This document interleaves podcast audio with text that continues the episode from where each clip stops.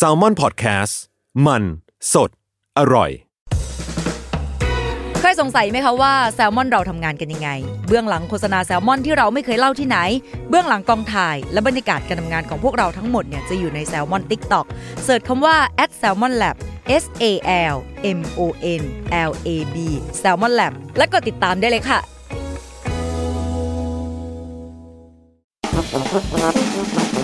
Wonderful อัศจรรย์ความโง่ เพราะคำถามโง่ๆมีคำตอบน่าอัศจรรย์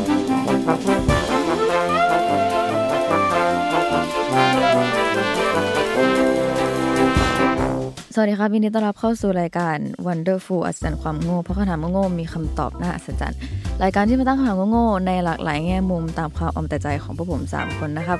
ผมพลอย content creator intern Salmon Podcastผมไปสายสื่อสาร intern Salmon Podcast ครับ เอ่อผมเฟิร์น editor intern Salmon Podcast ครับ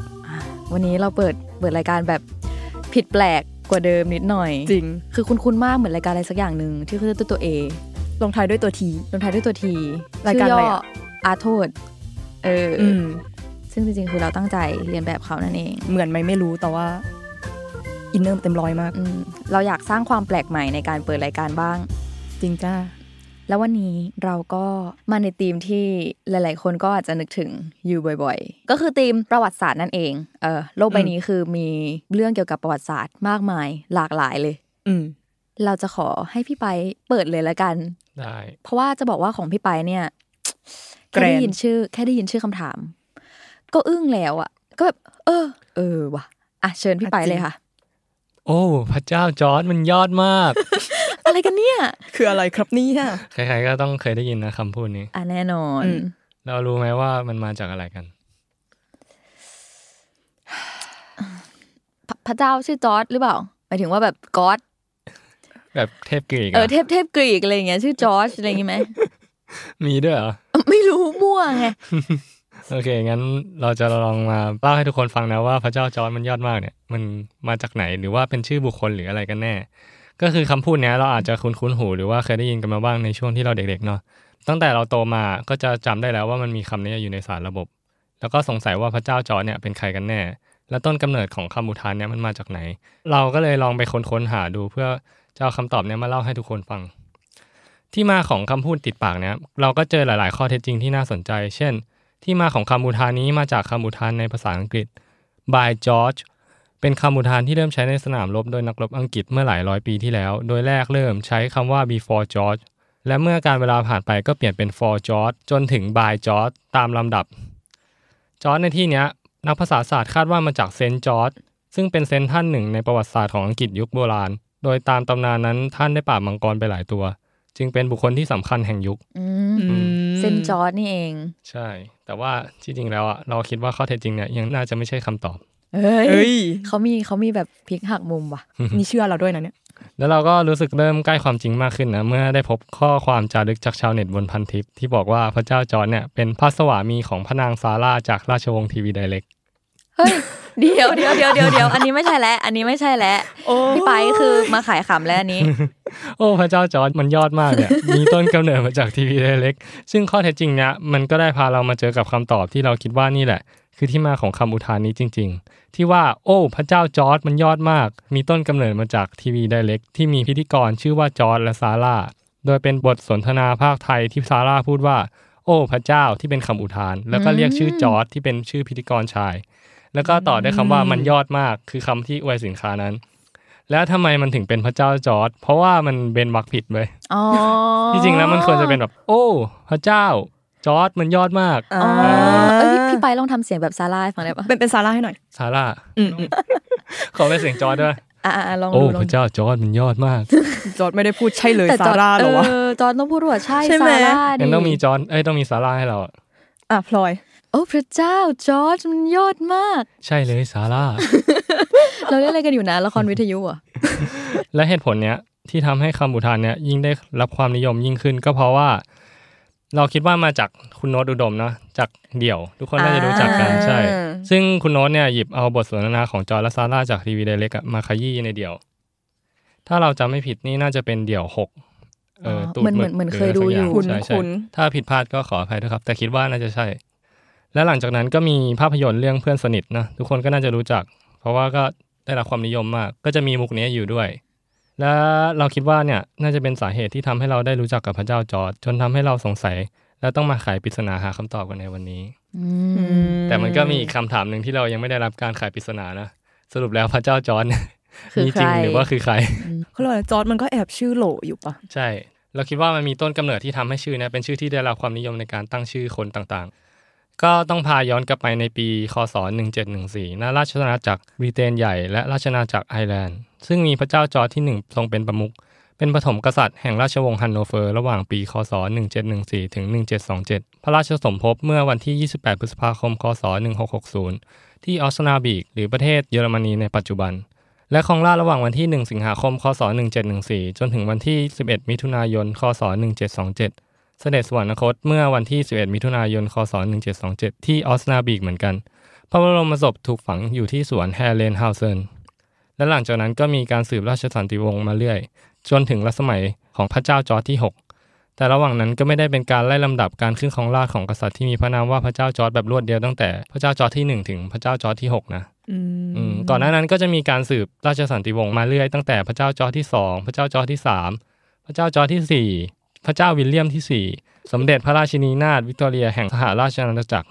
พระเจ้าเอ็ดเวิร์ดที่เจ็ดพระเจ้าจอร์จที่ห้าพระเจ้าเอ็ดเวิร์ดที่แปดไล่ลำดับตามมาเรื่อยจนถึงพระเจ้าจอร์จที่หกโหใช่โหประวัติศาสตร์อย่างแน่นเยอะไหมไล่มานี่คือโอ้โหก็คือหลับเป็นตื่นหนึ่งได้เลยจริง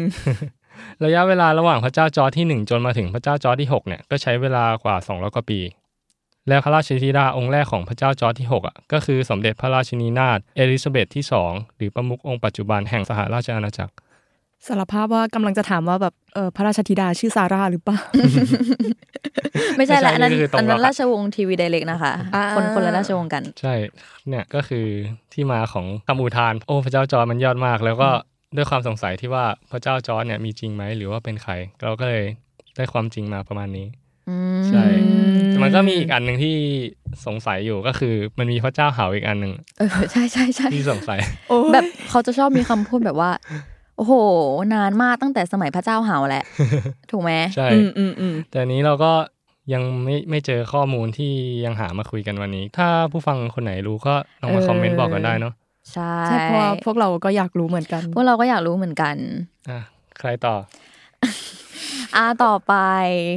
ก็เป็นตาพลอยเนาะก็คือพี่ไปก็พูดถึงบุคคลในประวัติศาสตร์ใช่ไหมอืมพลอยก็จะพูดถึงบุคคลในประวัติศาสตร์เหมือนกัน ซึ่งบุคคลในประวัติศาสตร์นี้ บอกได้เลยว่าทุกคนต้องพบเจอได้บ่อยๆ แน่นอน โดยเฉพาะคนที่เป็นคนที่ชอบเล่นไพ่นั่นเอง พอดีเป็นแบบคนเรียบร้อยไม่เล่นไพ่เฮ้ยไม่ไม่คือแบบเล่นไพ่ก็เป็นคนเรียบร้อยได้เว้ยเราเราเป็นคนดีเราแบบห่างไกลอบายมุกเว้ยเฮ้ยคือ อันนี้เราเล่นไพ่เพื่อความบันเทิงอืม เราไม่ได้เล่นไพ่เพื่อการพนัน อันนี้เราไม่ใช่สนับสนุนการพนันนะคะ ทุกคการนพนัเรานต้เป็องนสิ่งผิดกฎหมายเออผู้ฟังทุกคนปวดศึกษาหาข้อมูลใช่ชอบถูชกอบต้องชอบโปรดศึกษาหาข้อมูลนะคะ คือจริง ๆแล้ว สิ่งที่เราจะพูดในวันนี้ก็คือ พระราชาบนไพ่อะเขามีตัวตนจริง ๆ ในประวัติศาสตร์เว้ยเอออุ้ยเคยรู้กันมาก่อนหรือเปล่า ไม่รู้ไม่คิดรู้ว่าเป็นแบบแค่ภาพทำมาแบบให้สวยๆน่าเล่น ใช่ไหมคือตอนแรกก็คิดเหมือนกันว่าแบบว่าเป็นแค่เหมือน ก็ไพ่มันชื่อไพ่คิงอะก็เลย วาดรูปที่เหมือนแบบพระราชาเฉยๆอะไรอย่างเงี้ยคือจะบอกว่าพระราชาในในไพ่อะ ถ้าเอ่ยชื่อไปคือต้องรู้จักกันแบบอ๋อกันทุกคนแน่นอน แต่ว่าก่อนที่เราจะพูดถึงพระราชาในไพ่นะเราจะพูดถึงเกี่ยวกับไพ่ก่อน ก็คือถ้าจะพูดถึงต้นกำเนิดของไพ่อะคือเราจะต้องย้อนกลับไปแบบไกลมาก แบบไกลมากอะเพราะว่าเท่าที่หาข้อมูลมา คือต้นกำเนิดของไพ่จริง ๆ มันมาตั้งแต่ศตวรรษที่เก้าอะคืออืมเออ ไกลแบบนานมากนานมากไกลแล้วจริงคือ ใช่ แล้วบางที่บอกว่าต้นกำเนิดของไพ่เกิดที่ประเทศจีน บางที่บอกว่า เกิดที่ประเทศอินเดีย เกิดที่เปอร์เซียอะไรอย่างเงี้ย แต่คืออมไม่มีข้อมูลที่แน่ชัด แต่เอาเป็นว่ามันมาจากประเทศแถบตะวันออกนี่เอง แล้วก็กว่าจะมาเป็นไพ่ในแบบปัจจุบันที่เราใช้กันเนี่ยก็คือเป็นไพ่ตามแบบตะวันตก ซึ่งตะวันตกอะก็ได้รับอิทธิพลจากของตะวันออกมาอีกที อันนี้อิงจากเว็บ Playing Card Dex นะคะ เขาคาดว่าการเข้ามาของไพ่ในตะวันตกเนี่ยน่าจะมาจากการเข้ามาของพ่อค้า แล้วก็ไพ่ก็ถูกวิวัฒนาการมาเรื่อยๆ ผ่านไปหลายมือมากทั้งอิตาลี สเปน เยอรมนี แต่ว่าจุดเปลี่ยนที่เรียกว่าเป็นจุดเปลี่ยนจริงๆอะคืออยู่ที่ประเทศฝรั่งเศส คือต้องบอกก่อนเลยว่าเกมไพ่ยุคนั้นน่ะค่อนข้างที่จะไม่มีระบบที่เป็นสากล ค่อนข้างที่จะมีเอกลักษณ์ของประเทศตัวเองอะไรอย่างนี้ แล้วก็แต่ละประเทศเนี่ยเขาจะสร้าง ลักษณะของไพ่หรือวิธีการเล่นไพ่จำนวนไพ่อะไรต่างๆอะขึ้นมาเอง เช่น บางที่ก็ไม่มีไพ่ควีนเอ้าบางที่ก็ไม่มีไพ่เบอร์สิบเบอร์เก้าอะไรอย่างเงี้ย เอ้าเออใช่ไหมเพราะไม่มีมันจะเป็นไพ่ได้ยังไง เออมันจะเล่นยังไงวะ เออบางที่ก็มีไพ่แบบไพ่เจ้าชายอย่างเงี้ยอืมเอออันนี้ไม่เคยเห็นอะ แถมดอกของไพ่อะ มันก็จะต่างกันด้วย อย่างในเยอรมนีในยุคก่อนอะ ก็จะใช้เป็นแบบลูกโอ๊กใบไม้หัวใจระฆังอะไรเงี้ย ไม่เหมือนในปัจจุบัน คือจุดเปลี่ยนที่มันอยู่ที่ฝรั่งเศสอะเพราะว่าในแบบที่ฝรั่งเศสพัฒนาในยุคนั้นน่ะ เป็นแบบที่ใช้กันมาจนถึงปัจจุบัน แล้วก็เป็นแบบที่เรียกว่าทันสมัยมากๆ คือมันเป็นครั้งแรกเลยที่มีการแบ่งสีของไพ่เป็นสีแดงกับดำก็คือโพแดงกับข้าวหลามตัดเป็นสีแดง แล้วก็โพธิ์ดำกับดอกจิกเป็นสีดำ ซึ่งมันทำให้การเล่นไพ่อะง่ายขึ้นมากๆ จากเดิมที่ต้องมาคอยสังเกตสีของไพ่คือเหมือนแบบไพ่มันมีหลายสีใช่ไหมเวลาลงรูปวาดรูปหรืออะไรเงี้ยมันก็จะมีแบบสีต่างๆทำให้ดูยากว่าเอ้ยอันนี้ไพ่ดอกอะไรหรือว่านี้ไพ่เลขอะไรอะไรเงี้ยเพราะฉะนั้นการที่ฝรั่งเศสอะแบ่งสีของไพ่เป็นสีแดงกับสีดำอะมันทำให้การเล่นไพ่มันง่ายขึ้นแบบมากเลย แล้วก็ฝรั่งเศสก็คิดค้นไม่แน่ใจว่าคิดค้นไหมแต่เหมือนกับว่ามีการเอาดอกที่ใช้ในปัจจุบันเช่น ดอกจิก โพธิ์ดำ โพธิ์แดงข้าวหลามตัดอะมาใช้ในยุคนั้นด้วย ซึ่งก็ใช้มาจนถึงทุกวันนี้นั่นเอง และที่สำคัญก็คือฝรั่งเศสอะเอาคิงที่เป็นคิงจริง ๆ ไปใส่ในไพ่อืมเป็นครั้งแรกด้วย ซึ่งคิงที่เห็นในไพ่ทั้งสี่ใบ จากทั้งโพธิ์ดำโพธิ์แดง ดอกจิกข้าวหลามตัดเนี่ยคือเป็นคิงคนละคนกันนะ ไม่ใช่คนเดียวกัน แต่ว่าบอกได้เลยว่าคิงทุกคนเนี่ยเป็นผู้ยิ่งใหญ่ แล้วก็ผู้มีชื่อเสียงกันมากๆ สาเหตุที่เขาเอาพระราชาตัวเป็นๆมาใส่ในไพ่อะเพราะว่าในยุคนั้นนิยมการเล่นไพ่ที่เรียกว่าไพ่ราชสำนักก็คือ จะเอาตัวบุคคลในราชสำนักอะมาใส่ในไพ่เช่น พวกคิงพวกควีนอะไรเงี้ยแล้วก็ใส่เรื่องราวให้ไพ่ดูแบบดูมีอะไรมากกว่าเป็นแค่เกมการ์ดอันหนึ่ง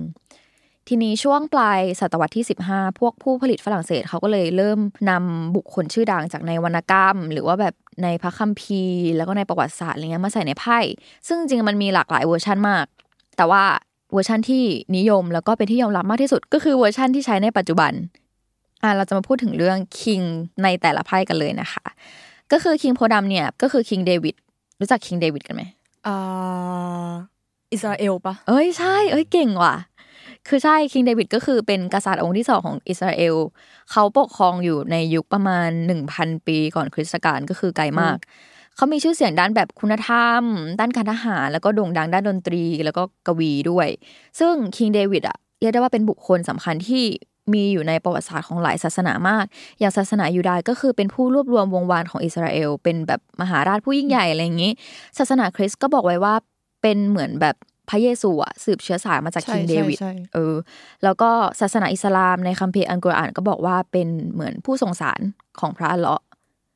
ต่อไปคิงดอกจิกคืออเล็กซานเดอร์มหาราชแห่งมาซิโดเนีย โอ้ยเอ้ยโอดอ๋อเลยใช่ปะเออคือคนนี้เขาโด่งดังเว้ยเขาเป็นพระราชาที่เป็นนักรบกรีกช่วง 300 ปีก่อนคริสตกาลก็คือเขาทรงอิทธิพลมากแบบ ยึดครองได้ทั้งแถบเอเชีย ตุรกี ไปจนถึงเอเชียกลางอียิปต์ตะวันตกเฉียงเหนือของชมพูทวีป หรือแบบประเทศอินเดียในปัจจุบันก็คือยึดยึดมาแล้วอะไรอย่างนี้ แล้วก็คิงโพแดงคือคิงชาร์เลอมาญของฝรั่งเศส คือเขาเป็นหนึ่งในจักรพรรดิที่ยิ่งใหญ่ที่สุดของยุโรปกลาง เขาแบบว่ารวบรวมดินแดน ส่วนใหญ่ในยุโรปตะวันตกเข้าด้วยกันได้สำเร็จแล้วก็ได้รับการยกย่องจากพระสันตะปาปาว่า เป็นจักรพรรดิแห่งชาวโรมัน แล้วก็คิงคนสุดท้ายก็คือคิงข้าวหลามตัดเป็นจูเลียสซีซ่าร์จูเลียสซีซ่าร์เนี่ยคือหลายคนน่าจะรู้จักกันดีในฐานะของแบบนักรบผู้ยิ่งใหญ่แห่งโรมัน คือด้วยความที่ลักษณะนิสัยเขาอะเป็นคนที่กระหายในสงคราม แล้วก็ค่อนข้างหลงในอำนาจทำให้อาณาจักรเขาอะมันแบบกว้างขวางแล้วก็ยิ่งใหญ่มาก แต่ก็มันก็สร้างศัตรูให้เขาจำนวนมากด้วยเหมือนกัน อีกอย่างหนึ่งคือจูเลียสซีซ่าร์เนี่ยเขาเป็นผู้ประดิษฐ์ ปฏิทินจูเลียน ก็คือเหมือนพอปฏิทินจูเลียนอะมันถูกพัฒนามาใช่ปะมันก็คือแบบกลายเป็นปฏิทินแบบปัจจุบันอะเออออืมแล้วก็เขาเป็นผู้กรุยทางสู่ความรุ่งเรืองของจักรวรรดิโรมันด้วยอืมเรียกว่ายิ่งใหญ่มากคือ เห็นได้ว่าแบบคิงแต่ละคนที่เขาเลือกมาเป็นสี่คิงอะเป็นสีคิงวะที่โฟเบิ้มคิงไม่วางสปาร์ต้าลง เออ คือคิงแต่ละคนคือแบบเขาทรงอิทธิพลมาก มีอาณาจักรที่กว้างใหญ่มาก แล้วก็แบบ แต่ละคนก็คือเป็นตำนานอะพูดไปก็ใคร ๆก็รู้จักใช่ไหมแล้วคือ นอกจากคิงก็ยังมีแบบไพ่ควีนแล้วก็ไพ่แจ็คที่มีเรฟเป็นบุคคลสำคัญเหมือนกัน แต่ว่าอันนี้อาจจะเป็นแบบมาจากวรรณกรรมด้วย มาจากในประวัติศาสตร์ด้วย อย่างควีนโพธิ์ดำคือเทพีแอธีนาเทพเจ้าแห่งปัญญาความกล้าควีนโพธิ์แดงคือราชินีเคลีโอพัตราของอียิปต์ควีนดอกจิกคือราชินีแห่งชีบา ซึ่งโด่งดังในแถบเอ่อเอธิโอเปียอืมอืมควีนข้าวหลามตัดคือราชินีเอสเธอร์แห่งเปอร์เซีย เป็นชาวยิว แล้วก็เหมือนคนนี้ได้เป็นราชินีเพราะแบบความงดงามอะไรอย่างนี้แจ็คโพธิ์ดำคือโอเกีเอเป็นอัศวินของชาร์เลอมาญแจ็คโพธิ์แดงคือลาไฮร์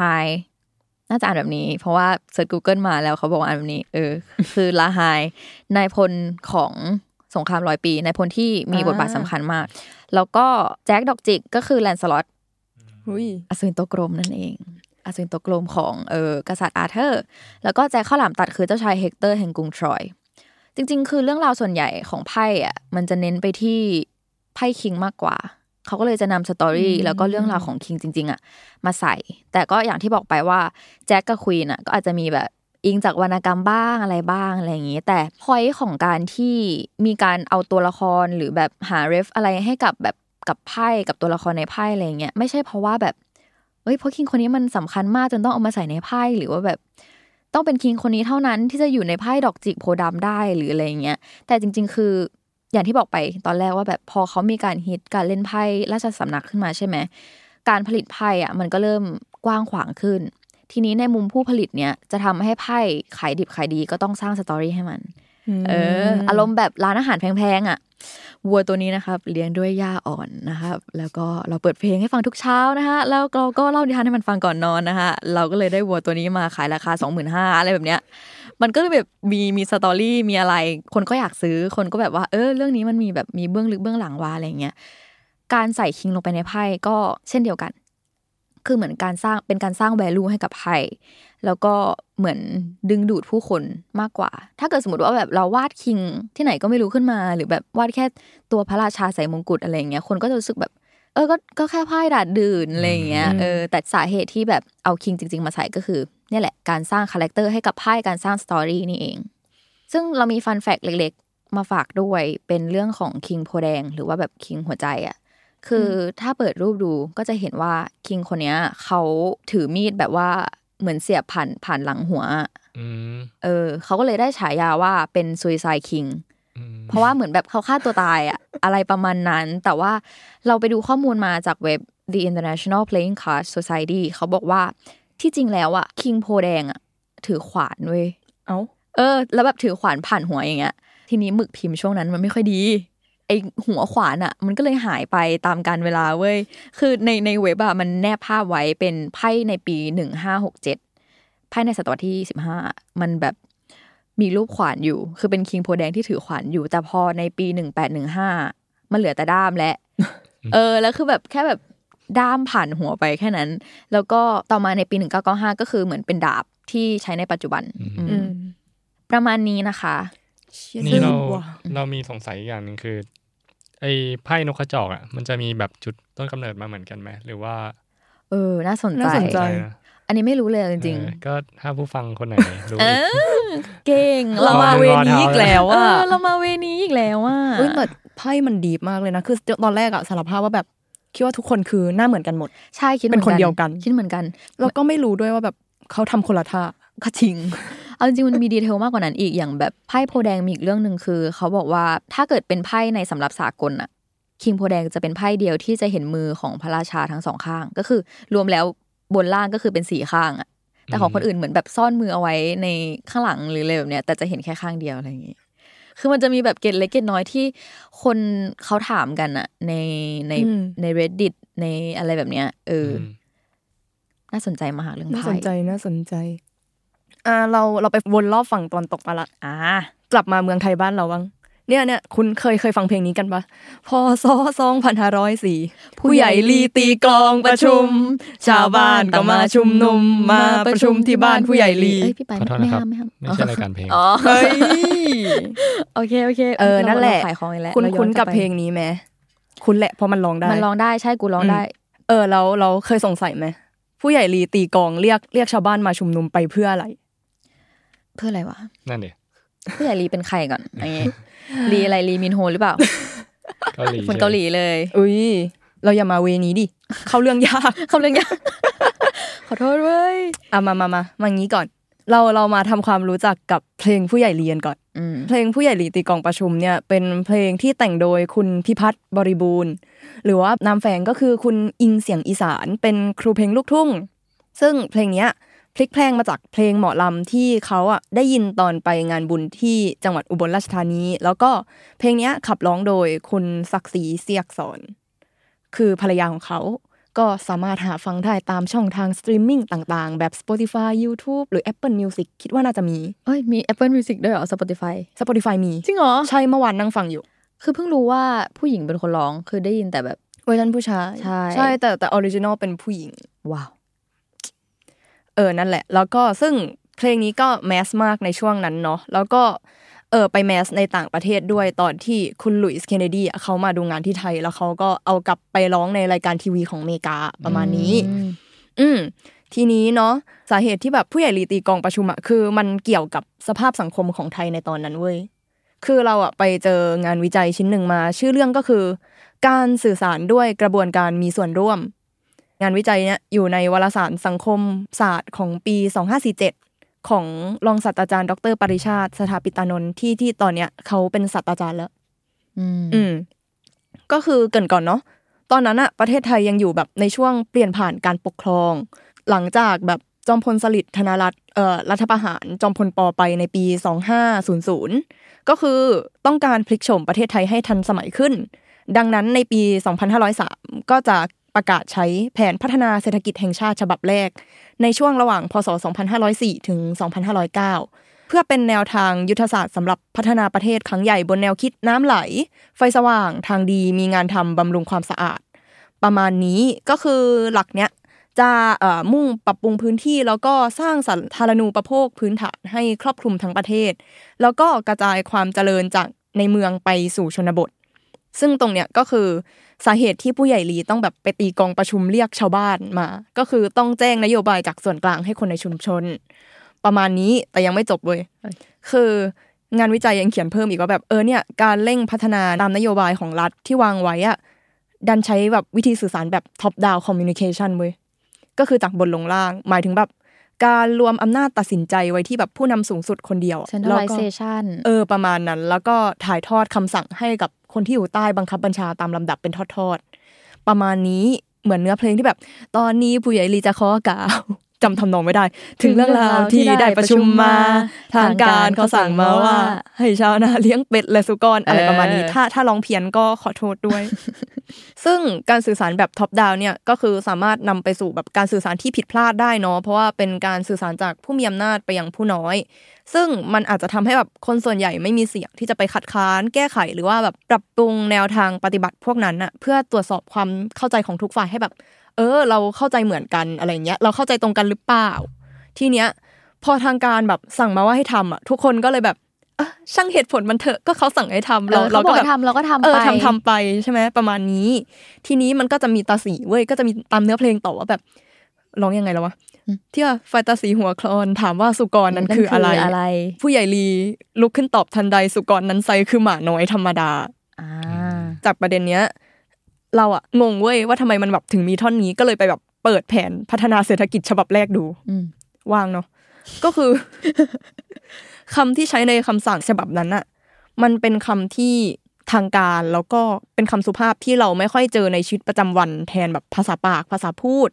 เช่นแบบใช้กระบือแทนควาย ใช้โคแทนวัวอะไรประมาณเนี้ย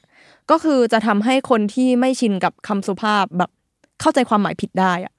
ก็คือเหมือนแบบเนื้อเพลงที่ตาสีแปลไม่ออกว่าแบบสุกรคืออะไร แล้วก็ผู้ใหญ่ลีก็เลยตอบไปว่าอ๋อมันคือหมาน้อยธรรมดาอะไรก็ประคือมาณไม่ใช่นี้แค่ตาสีแต่ว่าผู้ใหญ่ลีเองก็ไม่รู้ก็ไม่รู้เหมือนกัน ใช่ ก็คือผู้ใหญ่ลีคือถึงเขาจะเป็นเจ้าหน้าที่รัฐอะแต่แต่เขาก็ยังเป็นแบบผู้น้อยไงแล้วเขาก็ต้องรับข้อมูลใหม่ทีเหมือนกันเขาก็แบบอาจจะงงอยู่แต่ไม่รู้อะไรอย่างเงี้ยเหมือนเรา เพราะว่าเราก็ไม่ได้ใช้ปะพวกคำสุภาพก็จริง เออพวกเนี้ยถ้าให้ไปทำข้อสอบเหมือนแบบสมัยประถมมันมีเรียนปะ มีเว้ยใช่มันมีเรียนวิชาคำสุภาพ แล้วจำอะไรไม่ได้เลย ใช่ถูกต้องก็จำอะไรไม่ได้เลยเหมือนกัน จริง แต่ว่าอย่างน้อยรู้ว่าสุกรคือ หมูคือหมาน้อยธรรมดา ไม่ใช่ ไม่ได้ เอ้ยแต่ว่าตอนฟังเพลงนี้ครั้งแรกอะเอาจริง ๆ คือ น่าจะเด็กมากอะจริงตอนฟังครั้งแรกเราคือยังไม่เกิดด้วย เรายังไม่เกิดด้วยเอก็อแต่มันว่าปี2504อะอะก็จริงก็จริงมึงเกิดแล้วเหรอยังไม่ยังไม่เกิดจ้ะก็คือแต่ว่าตอนกูฟังครั้งแรกอะคือยังเด็กๆอยู่ไงเออ มันก็เลยแบบ ความรู้สึกแบบเอ้ยผู้ใหญ่ลีโง่จังอะไรแบบเนี้ยแต่ว่าไม่ได้คิดเลยว่าแบบมันจะมีเบื้องลึกเบื้องหลังที่ดีแผนพัฒนาเศรษฐกิจอะไรอย่างเงี้ย เออ คือตอนแรกก็ไม่คิดเหมือนกัน ก็แค่แบบ เอ้ย มันอาจจะมีแบบ คือคือมันเหมือนจะบอกในเนื้อเพลงแล้วใช่ไหมว่าเรียกชาวบ้านมาประชุม เพราะแบบเออเนี่ยบอกให้เลี้ยงเป็ดกับสุกรอะอืมตอนแรกก็นึกว่าแบบเพื่อแค่นั้นเลยเว้ย คือตีกลองมาบอกว่าแบบเลี้ยงเป็ดเลี้ยงสุกรนะจ๊ะนะจ๊ะเอออืมแต่อยากรู้ว่าเขาให้เลี้ยงเป็ดกับหมูไปทำไมอะ คือตอนนั้นน่ะเหมือนมันเป็นการน่าจะเป็นการสร้างอาชีพอะคือจำไม่ได้ละแบบเกษตรกรรมอืมอืมอืมมันจะมีนโยบายเกี่ยวกับเกษตรกรรมด้วยอ่าอะไรประมาณเนี้ยสรุปก็คือผู้ใหญ่ลีก็คือเหมือนเป็นแค่ตัวละครในเพลงของคุณพิพัฒน์บริบูรณ์นี่แหละก็แล้วคือก็เป็นตัวละครสมมุติ อืม คิดว่านะ แล้วก็เหมือนเขาก็น่าจะแบบ represent ลักษณะของข้าราชการท้องถิ่นในสมัยนั้นแหละประมาณนี้ แต่เราอะในความคิดเรานะ คือในยุค ของสลิดอะเฮ้ยโชว์ความเป็นรัฐศาสตร์ว่ะเอ้ยไม่น่าเอ้ยบอกเลยเกิดเกิดพูดผิดขึ้นมาเดี๋ยวโดนจัดอีก คือรู้สึกว่าในยุคของสลิดอะอันนี้มองในมุมแบบเศรษฐกิจอย่างเดียวนะ ไม่ได้มองในมุมการเมือง คือเรารู้สึกว่า การพัฒนาเศรษฐกิจยุคนั้นอะคือค่อนข้างที่จะได้ผลนะคือเหมือนแบบสำหรับเรานะในการพัฒนาเศรษฐกิจอะใด ๆ ก็ตาม เราต้องแบบพัฒนาจาก infrastructure ก่อน ใช่ใช่ใช่แล้วมันจะทำให้ประชาชนทำให้คนอย่างเราๆเนี่ย มันมี แรงบันดาลใจเหรอเขาเรียกว่าอะไรอะ motive อะเขาเออแรงกระตุ้นเออแรงกระตุ้นที่จะพัฒนาตัวเองพัฒนาอาชีพพัฒนาประเทศอะไรอย่างเงี้ยซึ่งเราว่ามันสำคัญมากในการสร้าง infrastructure ให้มันแข็งแรง ซึ่งสลิดเขาก็ทำได้ตรงนั้นทำได้หรือเปล่า ไม่รู้ คือก็เขาก็ทำตรงนั้นได้ก็ก็โอเค ก็โอเคคือแบบระดับหนึ่งเออก็โอเคในระดับหนึ่งที่แบบมีไฟฟ้าใช้ใช่ไหมอืมมีน้ำไหลอะไรอย่างเงี้ยก็ดีก็ดี เยี่ยม แต่ EP นี้ ผิดคอนเซปต์รายการว่ะเฮ้ยคือทำไมอะเดือดอะเฮ้ยเรามีความคำถามโง่ๆมีคำตอบน่าอัศจรรย์ไง จริง ก็ก่อนที่เราจะเล่ากันก็คือเราโง่ก่อน ใช่เราโง่ใช่เราโง่กันหมดเลยจ้าก่อแล้นวเราเราก็ค่อยมาอธิบายว่าทำเราไม่โง่ยังไงก็พวกเราก็เป็นเด็กสามคนนะถ้าผิดพลาดตรงไหนไปก็ก็ต้องขออภัยขด้อวยอภัยมาณที่นี้ด้วยนะคะวอนอีอย่านี้ทราบอีพีนี้ขออภัยเยอะมากเลยนะ เพราะว่า มันเป็นเรื่องเกี่ยวกับประวัติศาสตร์ไงเออคือใช่มันเป็นเรื่องบางทีเกี่ยวกับข้อประวัติศาสตร์มูลในแต่ละแหล่งที่เราหามามันก็จะไม่เหมือนกัน ใช่ เราก็พยายามเอามาสรุปกันอะไรอย่างเงี้ยพยายามแล้วก็ลองหาที่หาจากหลาย ๆ ที่ใช่เนาะแล้วก็มาชั่งน้ำหนักกันว่า อันไหนแบบเออน่าเชื่อถือสุด ถูกต้อง ก็ประมาณนี้นะจบวันนี้จบแบบรายการตัว A ให้หน่อยรายการตัวเอเหรออืมรายการตัวย่ออาร์ทเวิร์ดเหรออืมอืมอืมเขาจะเป็นไงอะนั่นเองโอเคครับ ประมาณนี้ โอเคครับ ประมาณนี้นะครับสำหรับวันนี้ก็อาร์ทเวิร์ดก็เออไม่ใช่ อะไรนะวันวันเดอร์ฟู Wonderful ก็ขอลาไปก่อนนะคะก็สามารถติดตามรับชมกันได้ ทุกวันอาทิตย์ทุกช่องทางของ s ซ l m o n Podcast วันนี้พวกผมสามคนก็ขอลาไปก่อนสวัสดีครับสวัสดีครับสวัสดีครับ